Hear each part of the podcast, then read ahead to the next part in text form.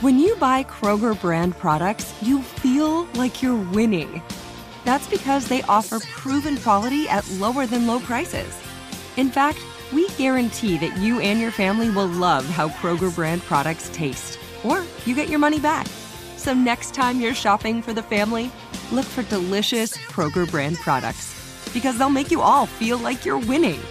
Shop now, in store, or online. Kroger, fresh for everyone. What does every grocery store aisle now have in common? Products that come in paper packaging.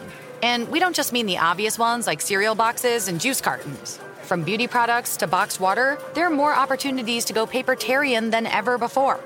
So, why should you? Because paper comes from a renewable resource and can be recycled up to seven times. Simply put, it's the smart choice for the environment.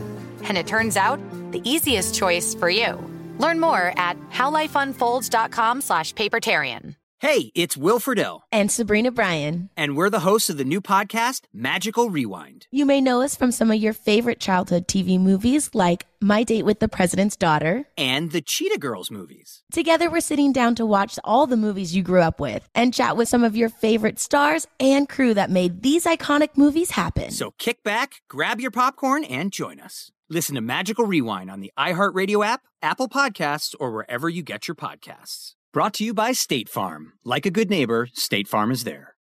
Go behind the wheel, under the hood, and beyond with car stuff from howstuffworks.com.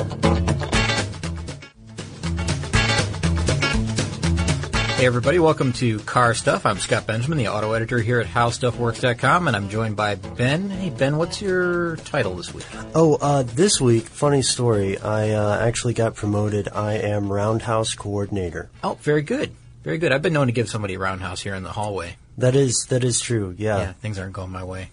Well, we've just you know it's um, well you know how it is. Sometimes in a big company, you got to cover all your bases. Mm-hmm. So there haven't been that many roundhouse related tasks for me. Mostly, I'm arranging my desk. Oh, very good, very good. Shuffling papers, things like that. Yeah, yeah. Just looking busy. Well, I would say that I am busy. Oh, you definitely are. So yeah, I try to walk with paper in my hand. That helps too. that that's a good one. I've Yeah. seen you doing that. Yeah. They told me to follow you specifically due to that. Hey, you know what? Yeah. One quick thing before we get going here. yes.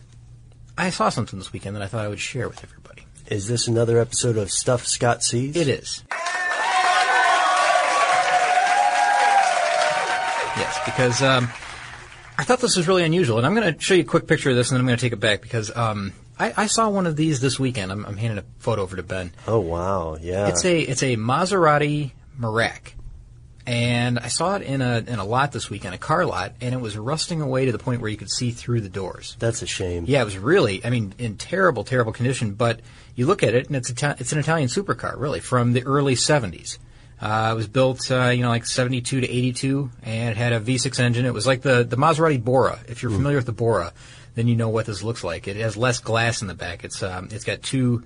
Uh, Great big flying buttress type beams that come down from Yeah. the, the, the back, and it's uh, it's a really awesome looking car, but um, really unusual to see that. And I don't know, just even you know, it shows or anything like that. And here's one rusting away on this car lot with three other. Uh, I think it was old MGs that were there. That's terrible. Um, yeah, I know. I, I just really unique. I mean, when you look at it, it's a beautiful Mm-hmm. car. If, if they could just restore it back to its original condition, but this one is in such poor condition it needs completely redone. I mean, everything wow. new, all bodywork, everything. it's like a restoration that would be on a television show. Yeah, that level. that level. Yeah, I mean it's it's a complete redo. But um, anyways, I thought that was a, a unique car to see on you know, I don't know, just kind of a, by chance over the weekend. Yeah, it's just sad to see. Maybe next time you see it, it'll be back to its original glory days. I don't know. I've passed by this lot before, and it appears to be kind of a graveyard. Oh, uh, like maybe this is the last stop for this thing. We should do something on car graveyards. It seems like maybe it's scrap metal at this point. yeah, but we should maybe in the future do one on car graveyards. Love that idea They're because I could comb through a, a, a junkyard for days Mm-hmm. looking for things. I I don't even know what I would select out of there, but I like to just look and see what's there. And also, you never know the story behind those cars or how they got there. Ah, very good, Ben. You're right. You're right. Because uh, there's always a story behind, well, every car really, but some have, uh, I guess, more fantastic stories behind them, right? Yeah, and so what we thought we would do today is just uh, something a little different. We're going to uh, tell everybody about a couple of cars with unusual stories. Now, we've done this before in past podcasts. Yeah, we've had a few that we've mentioned. Uh, What were some Uh, of the the, uh, Batmobile, Oh yeah, that's right, Batmobile. James Bond cars, Yeah, James, James Dean. Yes, Remember sir. we had James Dean's car. and the Cursed spider. Did I say that right? James Dean's car. Yeah. Yeah. And uh, um, yeah, the yeah the cursed car. That's right. Mm-hmm. Um, yeah, there, and I don't know. Maybe were there some stories in the uh, in the hearse episode? Maybe. Yeah. Possibly. Mhm. Yeah, Yes. I bet there were. But uh, you know what really got this this rolling for us this week was that I went to um, the show that's at the the High Museum of Art here in Atlanta, and there's a show called The Allure of the Automobile, and they have um, just some fantastic examples of cars from what they call the the um, the golden age of, of motoring, which is according to them 1930 to 1965. So these are some uh, you know pre-war cars, a little bit of post-war cars, you know, just uh, beautiful, beautiful examples, you know, like Duesenbergs and Pierce Arrows and things like that. Um, some of these cars were owned by famous people. Clark Gable had a couple of cars on exhibit there. Well, whoever owns them now, they were formerly owned by Clark Gable. Right. Um, Steve McQueen's car was there. Um, of course, you know there was like a, a Stingray prototype, the you know the Bill Mitchell car that we talked Yeah, about. yeah. Mm-hmm. Not the not the green blue one, but um, the silver one that they made, the Stingray convertible, um, prototype rather. Uh, there was a Tucker there, which I think Really? would pique your interest. Yeah. yeah, that's one of your favorite cars, Yes, right? sir. And um, one of the things that really uh, really kind of got me excited was I was reading all the little stories that went along with these cars and how Mm-hmm. um, you know there's some there's some fantastic history that goes along with a car that's 90 years old. Um, so I thought maybe we'd uh, we'd talk about a couple of these, like just just as a quick example, so that you know what we're talking about. Yes, por ejemplo. One of one of the Clark Gable cars was a 1935 Duesenberg uh, JN Roadster, and his wife gave him this car as a gift. This Duesenberg gave him, as, you know, as a gift for quite a gift, I'll say. But Yeah. um, she died apparently in 1942, and her name was Carole Lombard. So she died, and according to the Duesenberg registry, they said that um, Gable, le- Gable left instructions for the vehicle to stay in Canada and never to return to the United States, specifically to California where he lived while he was still alive. He, it was just too heartbreaking for him. He didn't want to have anything to do with that car, and that's where it stayed. Uh, so he owned this Duesenberg that just remained in Canada for X number of years until he died, and then it was brought back to the States and, and restored to its you know former glory. But uh, th- I mean, that's just one, One tiny example, little history, yeah. and there's there's a lot more. There's some that are far more interesting than as, than that as you go along. But um, these cars are all uh, restored to concours level. Uh, so these are the types of cars that you'd find at a concours show. Um, and a lot of them, like I said, they, they, if you talk to the owners or if you listen at the concours shows, you'll hear a lot of these stories. Sure. If you go to the judging booth or where you know they can drive the vehicle through and you get to see it in motion, I've, I told you I love that part. Right, right, Um, yeah. But you know, you have to wait. You have to wait there as each one comes through and tells a story, and it could take you know a full day or two days even as they make their way through this this uh, booth. But honestly, a lot of those stories are definitely worth it because you find out some just fantastic things in their history that you'd, you'd have no idea or no. Uh, I guess there's no no way to say why this car should even be here. It's that Right. some of them are very dramatic. And then when you get to that's an excellent point because when we get to a certain age with a car, you one has to assume that there are just going to be stories that have grown up around it. True. You know, there's not one Model T where in I'm sure in the United States where someone goes, "Well, I don't I don't really know how that thing stayed running." Exactly. Yeah. I mean, when you look back at uh, you look back at like the Corvette history in 1953, you know, Corvette was the car to own at one point, and a lot of them there were very limited numbers. They were hand built. They went to a lot of um, a lot of movie stars, a lot of c- celebrities, and so a lot of them have a history to them, and those are very desirable cars because they have this. Uh, you know, you can look down the owner registry and find out who owned this vehicle, and it may be, you know, an actress, an actor. Uh, movie star, some kind of local celebrity, Head or of state you know- even. Exactly, yeah. Um, heads of industry. So um, a lot of them, you know, you'll find that you know just with age comes these great stories, and and um, that's the case with a lot of these that we're going to talk about today. We're, we've only got a couple, really. yeah, let's let's jump into Yeah. uh, the first one. If you use paper, you're a human. But if you choose paper, you're a papertarian. Someone who lives a paper based lifestyle because it has a positive impact on the planet. And also because it's the easiest choice you'll make all day. Seriously. It's as easy as reaching for boxed instead of bottled water. It's as easy as opting for beauty products that come in paper packaging. it's as easy as grabbing eggs in a cardboard container. And that's all in one trip to the grocery store, which, if we're being honest, you were planning to go to anyway. But paper isn't just an easy choice. Papertarians know that it's the smart choice too. Because paper comes from trees, a renewable and sustainably managed resource. And paper products are designed to be recycled. In fact, when you choose products that come in paper based packaging, those fibers can go on to be recycled up to seven times. So why wouldn't you go papertarian? I'll wait. Learn more at howlifeunfolds.com slash papertarian. Get emotional with me, Radhi Devlukia, in my new podcast, A Really Good Cry. We're going to talk about and go through all the things that are sometimes difficult to process alone. We're going to go over how to regulate your emotions, diving deep into holistic personal development, and just building your mindset to have a happier, healthier life. We're going to be talking with some of my best friends. I didn't know we were going to go there on this. People that I admire. When we say listen to your body, really tune in to what's going on. Authors of books that have changed my life. Now you're talking about sympathy, which is different than empathy, Yeah. right? And basically have conversations that can help us get through this crazy thing we call life. I already believe in myself. I already Yeah. see myself. And so when people give me an opportunity, I'm just like, oh, great, you see me too. We'll laugh together, we'll cry together, and find a way through all of our emotions. Never forget, it's okay to cry as long as you make it a really good one. Listen to A Really Good Cry with Radhi Devlukia on the iHeartRadio app, Apple Podcasts, or wherever you get your podcasts. The Therapy for Black Girls podcast is an NAACP and Webby Award winning podcast dedicated to all things mental health, personal development, and all of the small decisions we can make to become the best possible versions of ourselves. Here, we have the conversations that help Black women decipher how their past inform who they are today and use that information to decide who they want to be moving forward. We chat about things like how to establish routines that center self care, what burnout looks and feels like, and defining what aspects of our lives are making us happy and what parts are holding us back. I'm your host, Dr. Joy Harden Bradford, a licensed psychologist in Atlanta, Georgia, and I can't wait for you to join the conversation every Wednesday. Listen to the Therapy for Black Girls podcast on the iHeartRadio app, Apple Podcasts, or wherever you get your podcasts. Take good care, and we'll see you there. Oh, go ahead. You want to you want to go with the first one, or you want me to? Well, I've only got the one. Okay, so, got a, yeah, yeah. I got a couple. So in addition to the, um, in addition to that, let me, let me you know what? I'm going to skip one here. So Let's we're doing this one. on the fly, but I'm going to show you a picture of this one right there. Okay? Oh, wow, that's nice. Light blue, huge car. It's a Rolls Royce. Rolls Royce Okay. Phantom. Now I've seen this car in person.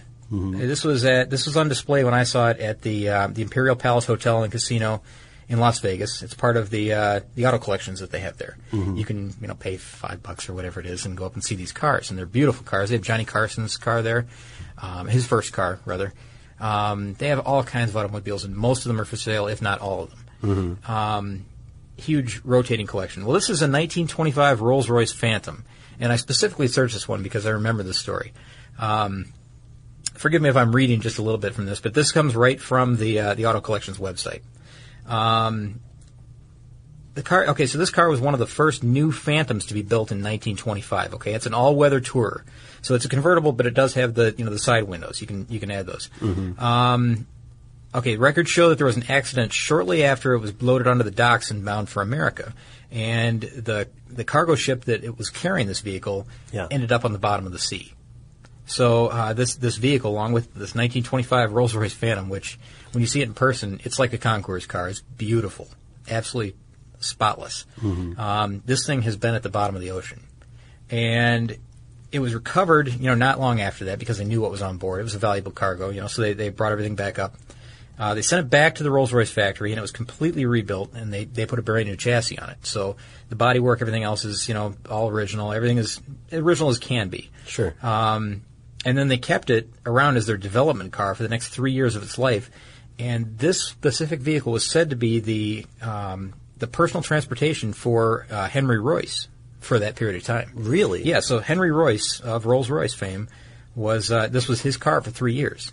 Um, so you can imagine the value associated with something like this. The car of the king. Basically. Exactly. Yeah, and it, it was so it was completely reconditioned uh, back to uh, by the factory in 1928. Uh, just prior to it being sold as a second-hand vehicle for a lot of what they just say a lot of money. Um, it was sold to a lady in Scotland. That's in quotes. Um, just wait, wait, what's in quotes? Scotland or lady? lady, lady is because it was apparently a noble lady of some type. Ah, um, they don't they don't specify who, but it was just just after the outbreak of World War II, and she donated the vehicle to be used in the Scottish division of the Red Cross. So Wow. this vehicle then now they they cut the entire rear bodywork out. They they removed the whole bodywork of the, the rear end of this vehicle, and they called it chopped down. Uh, but they they turned it into an ambulance. So this this Rolls Royce, this 25 Rolls Royce was an, was an ambulance at one point in its life. Wow. And it's restored back to what you know the way it was. Um, but what they said was really strange about this is because um, the color of the vehicle was changed from uh, from yellow over black. Um, let's see what it, it was. Yeah, color vehicles previously changed to yellow over black, emulating the storyline of the Rolls Royce chronicled in the film The Yellow Rolls Royce. Um, and then it was restored in the early 60s and brought back to its original color scheme, uh, which was the blue that you see here. Mhm. Um, and then in 1967, it was shipped back again uh, to the United States um, via the Queen Elizabeth. And it, so it, it made the trip yeah, successfully. yeah. So it's, so it's gone back and forth, and back and Mhm. forth. It's this car that you know has been all over the place, and it's got this fantastic history with it. I Mhm. mean, this thing. Can you imagine this this vehicle being on the bottom of the ocean? Uh, it's about as difficult to imagine a phantom being on the bottom of the ocean as it is to imagine a phantom as an ambulance. Right. You know, That's true. To be candid, Very true. Very true. That's crazy. That I, I know it. So it, that's just one. This is one vehicle and, and one point in history that, that all of this happened to, and it could have just ended when it when they loaded it on the dock. You know, several days after it was built, and oh well, we lost that one. So this this vehicle right here, this one we're starting off with, has actually been shipwrecked and uh, served in the military. Yes. which is more than I've done with my life. Great, and greatly modified, and then brought Yeah. back, and then and then Mhm. modified again, and then brought back, and just over and over, and it changes hands, and it changes owners, and they do what they want with it, and then eventually it comes back. You know, now it's back to its original, I guess, glory. And what's the uh, what, what's crazy is the the question these always lead to. These sort of stories always lead to is how in the heck did this thing survive? And Mm-hmm. is is it going to continue as this weird storied existence? I don't know. You know, because now a lot of them are safe, safely locked away and supervised. It could be, but you know, let's say that it, uh, you know, it's going to make the trip across again. Let's say that the Let's owner wants say- to yeah, wants to ship it back again. What happens if midway it, uh, you know, it falls over the edge again, or you know, the the uh, not falls over, but you know, the ship sinks again. Sure. What happens then? Do they do they restore it then? Do they bring it back up for a second resurrection? Well, you know, a huge uh, demographic of our audience uh, is composed of treasure hunters, so hopefully it wouldn't be down there too long. Treasure hunters, that'd be a cool job. Yeah, I think so. I think about it on a daily basis. It's kind of weird. You should go for it. I should. I should. Um, all right, where are we going next? Ah, you, go ahead. You want me to and, go? uh, hit okay. with the one you got there. I've got one that's a little weird. I'm going to take it down. We're we're doing the down and the weird stuff in the beginning, so Mhm. maybe we'll get to a happy ending later on. Um, I'm going to butcher this, but Scott, what I would like to tell you about is a certain 1911 Graf und Stift double phaeton, which was uh, which was driven by Archduke Franz Ferdinand. Uh, on the, or not driven, he was riding in it, used by him, Mhm. uh, on the day of his assassination, which, you know, many historians point to as the tipping point for World War One. Yes. Okay, so it's you know there there are a lot of crazy things that people will say about this, but what we want to focus on is the car. Before I say anything about this, let, let me just tell Is this- everyone Is this a bad luck car? This is a bad luck car. Okay, got it. this it. is a this is a James Dean cursed level Okay, car. got it. Which means that it's anecdotal and there's not really a way to prove this stuff. Okay. So here's what happens. Here's what here's what they say. Um, let's see. After he was after let's start on the day of the assassination, right? Mhm. So um, after the first thing you can blame it for being cursed, right? If you want to have a rack have it rack up a body count, is you could say it is indirectly responsible for 20 million deaths in World War. True. Yeah, I guess. I, mean, think I think that's indirect, but Yeah, that, to say that that's pretty. Uh, that's pretty, a big blanket statement. so I, yeah, it says that. It does. Okay. The internet says right. that. Yeah, you know, this is just like I see. The, Okay. Actually, the the person who says that is um, listed as an attendant named uh, Karl Brunner at the Vienna Museum. Okay. Where the where the Phaeton is allegedly I'd held. like it to be on the record that the car has nothing to do with the assassination. I would also like that on the record, but you know, this is part of the car's unusual story. Understood. So, okay, so after, unfortunately, um, the Archduke and the Duchess uh, are assassinated, um, they have an, a governor of Yugoslavia who has the car restored and decides to make that his car. Now, this was, the, I've got a photo here. This was a pretty, pretty high class car, and it was also painted blood red. Oh, really? Uh-huh. And so they, you know, it, it's a very controversial, exciting color, you know, makes quite an impression. So when they restore it, you can only imagine that they would have thought about the paint scheme. That comes into play later. So governor of Yugoslavia has this vehicle. Um, allegedly, he loses his right arm in an accident. And he has multiple accidents. And he decides that the vehicle should be destroyed. Mom always said keep your arms inside the vehicle at all times. Yes, and I know I have two, but I'd like to keep that myself. Um, so he has a friend who's a doctor who thinks it's ridiculous that you would be superstitious about a car. So he has it, and then he drives it for a while, and apparently it overturns, and they find him dead beneath it. And then another doctor owns it again, and then he sells it to a race driver, uh, a Swiss race driver, and uh, he dies. The race driver dies of a broken neck. A farmer uh, has the car next, and this is all, of course, allegedly. I think Sure. it has a bit of a conspiracy theory tang to it. Mhm. And then uh, two farmers die in a mysterious uh, tow car incident when the vehicle stalls and then starts of its own volition. Hmm. Uh, and then they say the last private owner was a fellow by the name of uh, Tiber Hirschfield. Uh, and he he decided, you know what, man, maybe the problem here is just the red paint for some reason. so what did what did uh, Mr. Hirschfield do? He painted it blue, and uh, he got some friends of his together and he said, "Hey guys, let's let's go on a trip." Um, where he and the four guests died in a head-on collision. No kidding. Well, I mean, again, Wow. there's not really a, an effective way to confirm this. You know, it's kind of a What's the, I mean, just roughly, what's the body count up to at this point? well. Because that's let's see, that's five, two, so we got seven, eight, um, nine.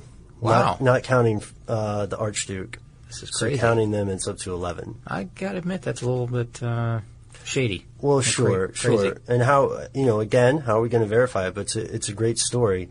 Um, and then, so they the car is rebuilt after this collision. So how many times has it been repaired and rebuilt? and it's taken to a museum in Vienna, and then uh, eventually, the Allied bombers bombed the building. Oh, okay. So it was uh, destroyed in the war. Mm-hmm. Okay. hmm But there's also a lot of skepticism, uh, which I tend to agree with, and says this story is kind of bunk. Because it's just it's weird to think that people would keep rebuilding the vehicle, but uh, there's there's debate, you know, about whether or not the one on display is the real one, and uh, there there are a lot of people who say that the vehicle wasn't destroyed during the war. Because there's this legend about the guy we mentioned earlier, Karl Brunner, how uh, someone found his hands, just his hands, on the steering wheel. Oh, come on. And that's obviously not true. I had to save that one for the end. Really? That's Just like that, hands? That's like that campfire story, you know, about the guy with the hook, With the hook, who sure. comes up on the kids. Yeah. Yeah, um, which is probably also not You know what, true. Ben? Though, um, honestly, this is interesting. When I went when I was uh, going through the High uh, the High Museum, Mhm. uh, there were there were stories of vehicles that were hidden during the war uh, behind false walls. Uh, they were just walled in with bricks or you know some type of uh, other wall Sure. material uh, because uh, they, you know they didn't want them to be found uh, to be looted during the war, and uh, they said you know some cars were buried in vaults or they were buried just covered in plastic and buried or, or you know a material like that, but let's say burlap or something. Sure. Knowing that you know in a year or two, hopefully they were thinking uh, they'd be able to unbury those vehicles and, and bring them back out without you know fear that they would be confiscated, taken, used for uh, you know Yeah. spoils of war, I guess. Right. Um, so yeah, there's a lot of stories of vehicles that uh, have been hidden away Mhm. during during the wartime, and uh, especially World War II. There were a lot of uh, you know this, this clandestine type thing happening just before uh, you know, the enemy invaded, and and interesting that you know some of these cars made it only because of that. You know that it was it was walled up, and only one person knew where this vehicle was for years and years, and then eventually they went back and just chipped it out, and it was there. Some still probably haven't been found because people passed away unexpectedly. You know what? stuff. That's that's a very interesting thought because that's that happens, and Well- they'll find they'll find vehicles like that. It's just Mhm. like a it's like a, a treasure hunt. You know, that's what they call the barn find. Yes, Yeah. yes, sir. Yeah, we- If you use paper, you're a human. But if you choose paper, you're a papertarian. Someone who lives a paper based lifestyle because it has a positive impact on the planet. And also because it's the easiest choice you'll make all day. Seriously. It's as easy as reaching for boxed instead of bottled water. It's as easy as opting for beauty products that come in paper packaging. It's as easy as grabbing eggs in a cardboard container. And that's all in one trip to the grocery store, which, if we're being honest, you were planning to go to anyway. But paper isn't just an easy choice. Papertarians know that it's the smart choice too. Because paper comes from trees, a renewable and sustainably managed resource. And paper products are designed to be recycled. In fact, when you choose products that come in paper based packaging, those fibers can go on to be recycled up to seven times. So why wouldn't you go papertarian? I'll wait. Learn more at howlifeunfolds.com slash papertarian. Get emotional with me, Radhi Devlukia, in my new podcast, A Really Good Cry. We're going to talk about and go through all the things that are sometimes difficult to process alone. We're going to go over how to regulate your emotions, diving deep into holistic personal development, and just building your mindset to have a happier, healthier life. We're going to be talking with some of my best friends. I didn't know we were gonna go there on I'm this. go on this because this is people that I admire. When we say listen to your body, really tune into what's going on. Authors of books that have changed my life. Now you're talking about sympathy, which is different than empathy, Yeah. right? And basically have conversations that can help us get through this crazy thing we call life. I already believe in myself. I already Yeah. see myself. And so when people give me an opportunity, I'm just like, oh, great, you see me too. We'll laugh together, we'll cry together, and find a way through all of our emotions. Never forget, it's okay to cry as long as you make it a really good one. Listen to A Really Good Cry with Radhi Devlukia on the iHeartRadio app, Apple Podcasts, or wherever you get your podcasts. The Therapy for Black Girls podcast is an NAACP and Webby Award winning podcast dedicated to all things mental health, personal development, and all of the small decisions we can make to become the best possible versions of ourselves. Here, we have the conversations that help Black women decipher how their past inform who they are today and use that information to decide who they want to be moving forward. We chat about things like how to establish routines that center self care, what burnout looks and feels like, and defining what aspects of our lives are making us happy and what parts are holding us back. I'm your host, Dr. Joy Harden Bradford, a licensed psychologist in Atlanta, Georgia, and I can't wait for you to join the conversation every Wednesday. Listen to the Therapy for Black Girls podcast on the iHeartRadio app, Apple Podcasts, or wherever you get your podcasts. Take good care, and we'll see you there. Talk Let's- about that. We've taken it. We've taken it a little bit sad. We've taken it a little bit spooky. Let's let's take it somewhere else. What do you got? I don't know if I've got anything that's less sad. All right. Well, then let's take it to downright Because the, the last two that I've got here, Uh-huh. uh, both have sad elements to them, um, unfortunately, because that's that's how a lot of these cars transfer hands.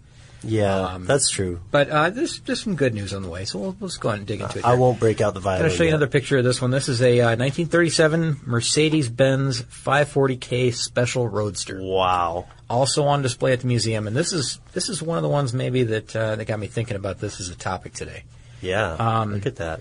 This car, if you can imagine this car, this is a huge car. Mhm. Um, it looks like it, in person, it's about. It seems like it's about 25 feet long. Big pipes coming out of the uh, out of the front end of it here. Yeah. Um, you know, wraparound windshield. It's a beautiful car. Red leather interior, silver. Um, this 540k Special Roadster, believe it or not, was a graduation gift to a 16 year old girl in Germany. What? Yeah, exactly. Her uh, she was a baroness. Her name her name was uh, Okay. Gisela von Krieger. That's her name, Gisela von Krieger. And so th- what happens was, you know, as the war breaks out, the family, uh, the entire von Krieger family moves to Paris uh, when the war begins, right? And uh, then they moved on to London. Mhm. And of course, you know, the entire time they're fleeing the Nazis, and they're as one person said it, they're they're always one step ahead in the in this fabulous 540k is how they, they worded it. Hmm. Oh, wow. Because it's like they're fleeing the Nazis in this in this fantastic car that we're looking at here. Um, after that, they they actually when when Paris finally fell, um, she was actually named one of the ten most beautiful women in the world at that point. This Baroness was. So Huh. it gives you a level, you know, an idea of who what we're dealing with here is like you know the upper level of society, the upper echelon here. Um, so the um, after the war, the Baroness immigrated to America, and she took the, the car with her again on the Queen Mary. Okay, we've Okay. mentioned the Queen Mary a couple times. Yeah. Uh, so the car comes over here to the United States. Uh, she settles in Manhattan, and they have a, a homestead. in- They have a a place in Greenwich, Connecticut, and they stored the vehicle, or she stored the vehicle for over 40 years in a shed in Greenwich, Connecticut. And uh, this is beginning around 1953 until the early 1990s, Ben. Wow. Um, she died. I think I want. to I want to say that she died around. I thought it was 1989, uh, because they found her. I guess they. Um, here's the way the way it went down. Um, someone who was a. Um, let's see. I want to say he was a caretaker. Yeah, I think he's a caretaker um, at the at the Greenwich grounds, the facility. sure. Um, he knew of the car, and he wanted to buy the car later in his life. He, he said, "You know, I know she's got this car in storage. I want, I want it. I'd like to, you know, put an offer in to her." So he tried to contact her, couldn't contact her. So he uh, he goes and you know convinces the landlord that you know I, I need to you know talk to her, Visit her in person. yeah, exactly. So they go up and they knock on the door. Um, you know, no one's there. They go inside. They discover that she's dead, and she's died in just these these horrible conditions. They they called it squalor. They said that it's just terrible conditions. So there's this Baroness who's gone all the way down to this this terrible condition. And I don't know if it's an apartment or what, but um, this is the late '80s, early '90s. And held on to Um, the car. Exactly. She held onto the car the entire time. She never sold that vehicle because I think it was, you know, probably the last uh, bit of that life that she was kind of hanging on to at that point. That's my guess of this whole thing. But um, you know, then it then it was finally sold. You know, it was part of the estate, and then it was finally sold to the, the current owners, which are the uh, the Harringtons. And the Harringtons own a fantastic collection. It's one of these you know Yeah. enormous collections like you'd find in museums. You know, this is all part of one family's collection. Um, and they finally restored it to its original condition, which is what, the way we see it now. Um, and they said that the, they said it was in really like almost well almost original condition. Uh, they said the paint was peeling off of it, and they even found cigarette butts in the ashtray that had uh, the Baroness's um, Lipstick? lipstick on them, really? and they found a, they found a white glove underneath the underneath the seat that belonged to her. Wow. Um, so you know, it's just interesting that this thing ever made it that long. I mean, it stayed in a shed in Connecticut for 40 years. I mean, and you look at it, and it's clearly. I mean, oh, you know what? As a capper to the story, after it was restored, Mhm. it won Best in Class at Pebble Beach in 2004. So that's, I mean, it's the top of the top when you're winning Yeah. at Pebble Beach, you know, the Concours event. You can't really go anywhere else. Yeah, that's right. That's uh, that's the the upper end. You can't even win the next year. No, That's how. exactly. Yeah. I, you know what? I've got to say, man, you're making me feel like a bit of a heel for not making it to the museum. And boy, was that story tragic. We, we've got one more for him, right? I, I do, and I'm going to give you an abbreviated version of this one because this is a uh, this is a complex, really complex one. This is a Um, boondoggle? Yeah, I'm going to give you a, a picture here. Oh, wow. Okay. And a lot of a lot Yeah. of readers will have, have read about this or seen this in the in the past years. I've, I've heard about this thing for about ten years now. Um, that's how long it's been in the in the news. Um, it's about the missing Daytona coupe, and a lot of people say, "Oh yeah, I know about that one right away." And other people This- are going, go on. this is one of the strangest stories you will ever hear about a car, and I, I you know, encourage everybody to read about this one because the the the, uh, the version I'm going to give you here is just the uh, the Cliff Notes version, uh, super fast, but there's so much to this story. Um, it's tough to even begin begin. You've got a picture in front of you, right? Yes. What, what do you see when you see that, that car? What do you what do you say when you look at that picture? Well, first off, you can tell this car is definitely made for speed. You can tell it's been through something, Mhm. been through a lot, uh, because the the paint is messed up. There's Mm-hmm. dirt. There's looks like there's some corrosion. Those tires are busted, Mhm. and uh, you know the hubcap's looking rough. Doesn't even look like it's got uh, the windows on the driver's side. No, it's all broken down. It's got body filler. It's got Mhm. looks like somebody uh, scribbled something in yellow pen Yeah, on the side, maybe uh, paint of some kind, hand handwritten script. Looks like it just barely made it out of wherever it made it. It's it's a rough looking car to say the least, right? Yes. Okay, this is the uh, now just so you know what we're talking about. This is one of the um, this is one of the uh, the the Shelby Cobra Ro- Roadsters, one of the six that were ever made. Okay, and that should give you an idea right there. Yeah. That car right there that you're looking at is Mhm. worth four million dollars. As is? As is. Wow. As is. Yep. And that's uh, that's what that's what it eventually went for. But there's a really complicated story that goes along with it, and it goes all the way back to, of course, Carroll Shelby. Um, he was working on on these roadsters, trying to beat Ferrari in its Mhm. class. I think it was a GT class at the time, because you know Ford had that intense uh, competition with Ferrari at one point. You know they Right. wanted to buy them, wouldn't. Said, okay, we'll beat your own, at your own game, Mhm, et cetera. mhm. Okay, so then Ford decided that he wants uh, Shelby to concentrate on the GT40 program, which you know was highly successful. Sure. But he had to give up this uh, Daytona Cobra Coupe project that he was on, and they made six cars only.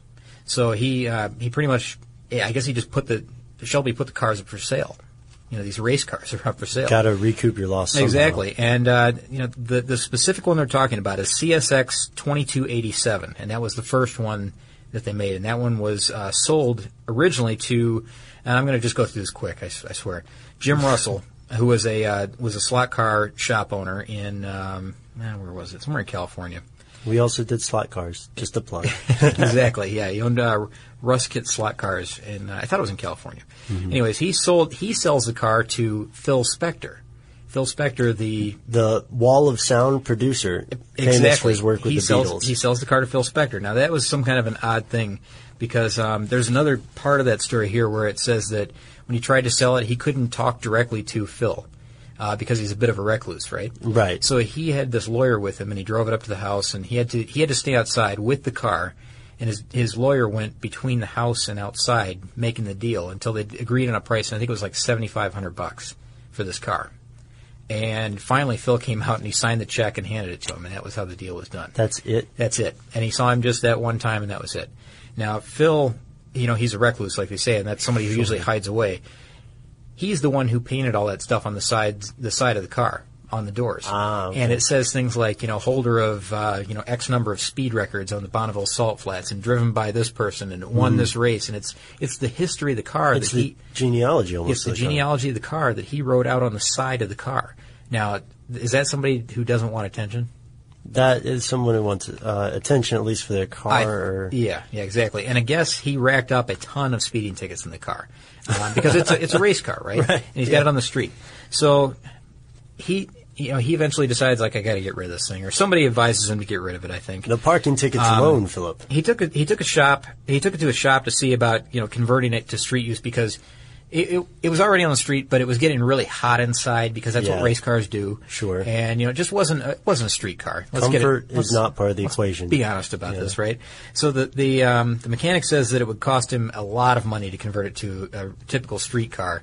Because you know it's it's very raw in the condition it's in right Sure. now, and he says that he- the the mechanic offered to scrap it for eight hundred bucks. Okay, so Phil says no way, I'm going to take it home, and this is where the story deviates in a lot of cases because this eventually goes to court in modern day. Okay. Okay. Um, Phil apparently now this is all just hearsay, right? Hearsay. Okay. He apparently sold it to his bodyguard for about a thousand dollars because you know he's saying that he would have scrapped it for eight hundred bucks. He said, "I'll give it to my bodyguard for a thousand bucks." His bodyguard's name was uh, George Brand. Now George gave it to gave it to his daughter. Her name is Donna, uh, Donna O'Hara, and Donna stashed away the car. Wouldn't tell anybody where it was. She kept. She had a storage locker, right? Okay. She puts it in the storage locker, and it just sat there.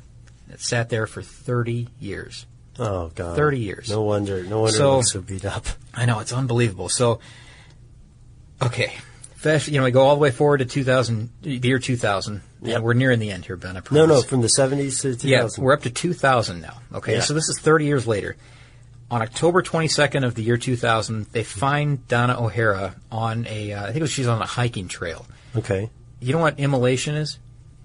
Yes. So she had self, Set herself on fire. She set herself on fire. She had a couple of gallons of gasoline. She poured half of one onto herself. Oh, no. Lit herself on fire. Didn't do the job. Didn't kill her. So she's in terrible pain. Oh, uh, no. Police find her on, on the trail. She lived for something like 15 hours, Ben. Still, oh wow. Yeah, and uh, but she did die that day, and she wouldn't tell them her name, wouldn't tell them anything about her. When they asked her her name, she just told them to shut up. So just outright said, "I'm not going to tell you anything. Shut Right. up. I want to die." That die. time. Yeah, exactly. I want. She was saying, "I want to die." Wow. She the weird part. Well, not that not that Okay. that's weird. Yeah. She also did that to two of her pet rabbits. So they found two of her pet rabbits along with her on the trail. Wow, there's something going on. I know, there. really, really bizarre. I guess she was just about to be fired. She was divorced. She was just always this really, really cautious, uh, you know, character that, that stayed to herself. Very strange. I guess Carroll Shelby even had gone to her and said, "I want to buy this car." Now, over the years, over the, the three decades, Yeah. some people knew about this car, and the offers started coming in. Like one of her childhood friends said, "Hey, I'll buy that car from you, and you know, help you pay off your house, and you know, um, et cetera, et cetera." Um, you know what? Maybe maybe that's not. Hang on one second. I think I might have uh, might have misspoken there. Hang on. Uh, one guy. Sorry about this, Ben, but um, uh, yeah. Oh, yeah. You know what? It was an attorney representing Tr- Kurt Goss. So I was right. One of one of uh, her childhood friends. The attorney said, "I'll give you half a million dollars for that car." Wow. And she said, "No way. You know, just get off my property or something like that." Okay. Uh, the the offers began to advance, and they knew you know that she had the car. Carroll Shelby himself eventually went to her with a two million dollar offer. Two million. Yeah, or and uh, you know it just went up and up and up, right? Yeah. So And she said no every time. exactly, she said no every time. So um, maybe Shelby was only a million dollars now that I think about it. Anyways, we're getting you know it gets to the point where it's very very expensive. Right. And she's still not folding. Exactly. So she dies, and Goss, you remember this childhood Yes. friend? He knows of the car, of course, and he says that she had instructed him, if anything happens to her, to take care of all of her belongings, including four cars. The one that she had in storage, plus three others, which were like an MG, uh, Geo Metro, and something else. I forget what the other one was. one of those things is One- not like the other. yeah, exactly, exactly. So um, he says, okay, that's that's including the cars, and I have rights to get into the storage. And she had indeed written his name as one with access to the storage unit. Lucky break. He goes over, you know, cuts the uses the bolt cutters to cut off the lock and finds the car there, puts a new lock on, etc. Then he goes about, you know, saying, "I've got this great car." He Yeah. did, actually he didn't didn't take it at that time. He tells her mother about uh, her, her own daughter's death because she had no idea. She's such a recluse that she didn't know. Wow. This is like a month later. Okay. Um, her mother says, "Hey, I, I found this. You know, she's going through her things, her personal things in her house. Finds this letter for t- an offer of two million dollars for this car in storage. Says, well, yeah, I'm going to call this guy, and you know, we're going to get the two million dollars. Um, thinking that you know it goes to her because she's the mother. Okay, sorry, I'm getting out of breath here. She she uh, she calls the person who made the, made the offer for two million dollars, but she had done a research and found out that one had gone for four million dollars prior to this. One of the other six. Ah, smart. smart. And knowing that this one is in rough condition, you know, the guy said, "Well, I can give you two for it," and she said, ah, "I don't think that's going to do it. How about three? Because the four million was her perfect version, a restored Sure. version." She says, "How about three? And he says, "Okay, it's three million bucks." So here's her 78 year old mother who's now, th- you know, got three million dollars for this car. But Goss still thinks he owns it. Uh, He thinks that he's got possession of that property, even though exactly. Yeah, okay. Exactly. So she sold the car. She starts. She's sold the car to someone. He takes it and you know takes it away, sells it to another collector on the East Coast. I think it was a surgeon, a doctor of some uh, kind. Oh no. Sells it for something like thirty-seven. You know, three th- three million seven hundred fifty thousand or something like that, right? And it, you know, it just goes on and on like this. And then it was auctioned for four million dollars. So it's up to four million dollars at this point. However, the mother that sold it for three million gave away a portion of her money to a charity and I think like eight hundred fifty thousand dollars to some friends. And then the attorney said, "Wait, you didn't have right to sell that," so he's tied up the other two million dollars that she had, so she can't even Ah, access it's it. like frozen. And and she owes fees for the uh, the money that he says she still owes, the other two million dollars. Oh man. So there's this big thing going on, right? And then during all this court proceeding, Phil Spector's Phil, way back when. You remember Yeah, Phil yeah. Spector? Phil Spector sends an attorney who's a messenger to say he never sold the car. He just thought uh, he was giving it to Brand to store it for him. really? Yeah, really. Really, Philip? Really? Yeah. So Phil Spector gets involved again, and this is in you know or you know mid two thousands, I guess Okay. before his little trouble that he Yeah, had. right. Big trouble, I should Sure. say.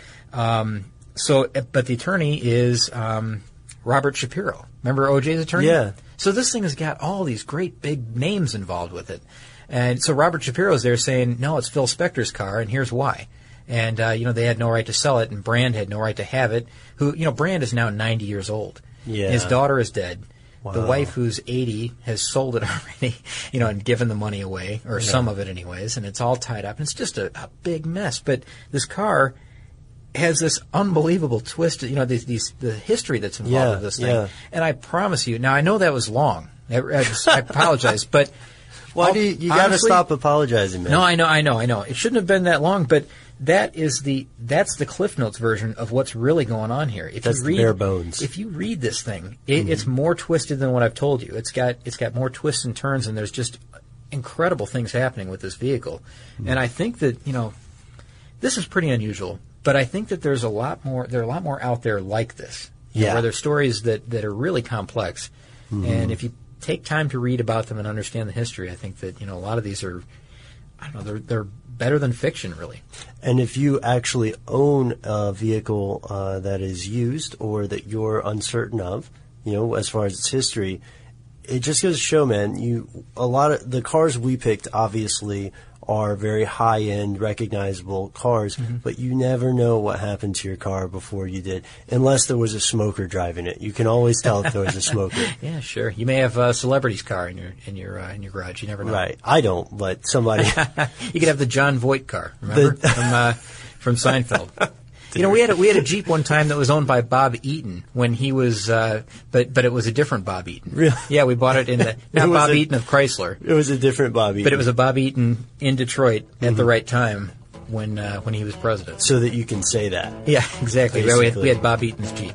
Okay, guys, so uh, this about wraps up for us. Obviously, we have presented some very high value, unique vehicles, but it doesn't mean uh, that they are by any means the only vehicles with a story out there.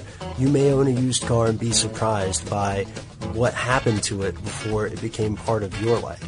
So we'd like to send out a call to uh, everybody listening out there in the internet land. You guys, thanks so much for uh, hanging out with us again. And uh, check with our Facebook at Car Stuff. Check with our Twitter at Car Stuff as well. And uh, Scott's awesome blog. And uh, if you have a story that you think uh, the rest of the listeners should hear about your unusual car or someone you know, send us an email at Carstuff at howstuffworks.com. For more on this and thousands of other topics, visit howstuffworks.com. Let us know what you think. Send an email to podcast at howstuffworks.com. And be sure to check out the new High Speed Stuff blog, now on the How Stuff Works homepage. This episode brought to you by 20th Century Studios' Kingdom of the Planet of the Apes. Director Wes Ball breathes new life into the epic franchise. As a ruthless king attempts to build his empire at the expense of the remaining human race, a young ape begins a journey to fight for a future for apes and humans alike. Kingdom of the Planet of the Apes. Enter the kingdom in IMAX this Friday and theaters everywhere. Get tickets now. Managing your diabetes just got easier. The powerful new Dexcom G7 lets you see your glucose numbers on your compatible watch and phone without fingersticks. And because Dexcom G7 is the most accurate CGM system, you can be confident in your food, exercise, and medication decisions. And all those decisions can lead to big results, like more time in range and lower A1C. Get started at Dexcom.com. Dexcom data on file 2023. If your glucose alerts and readings from the G7 do not match symptoms or expectations, use a blood glucose meter to make diabetes treatment decisions. For a list of compatible devices, visit dexcom.com slash compatibility. Viking, committed to exploring the world in comfort. Journey through the heart of Europe on an elegant Viking longship with thoughtful service, cultural enrichment, and all inclusive fares. Discover more at Viking.com.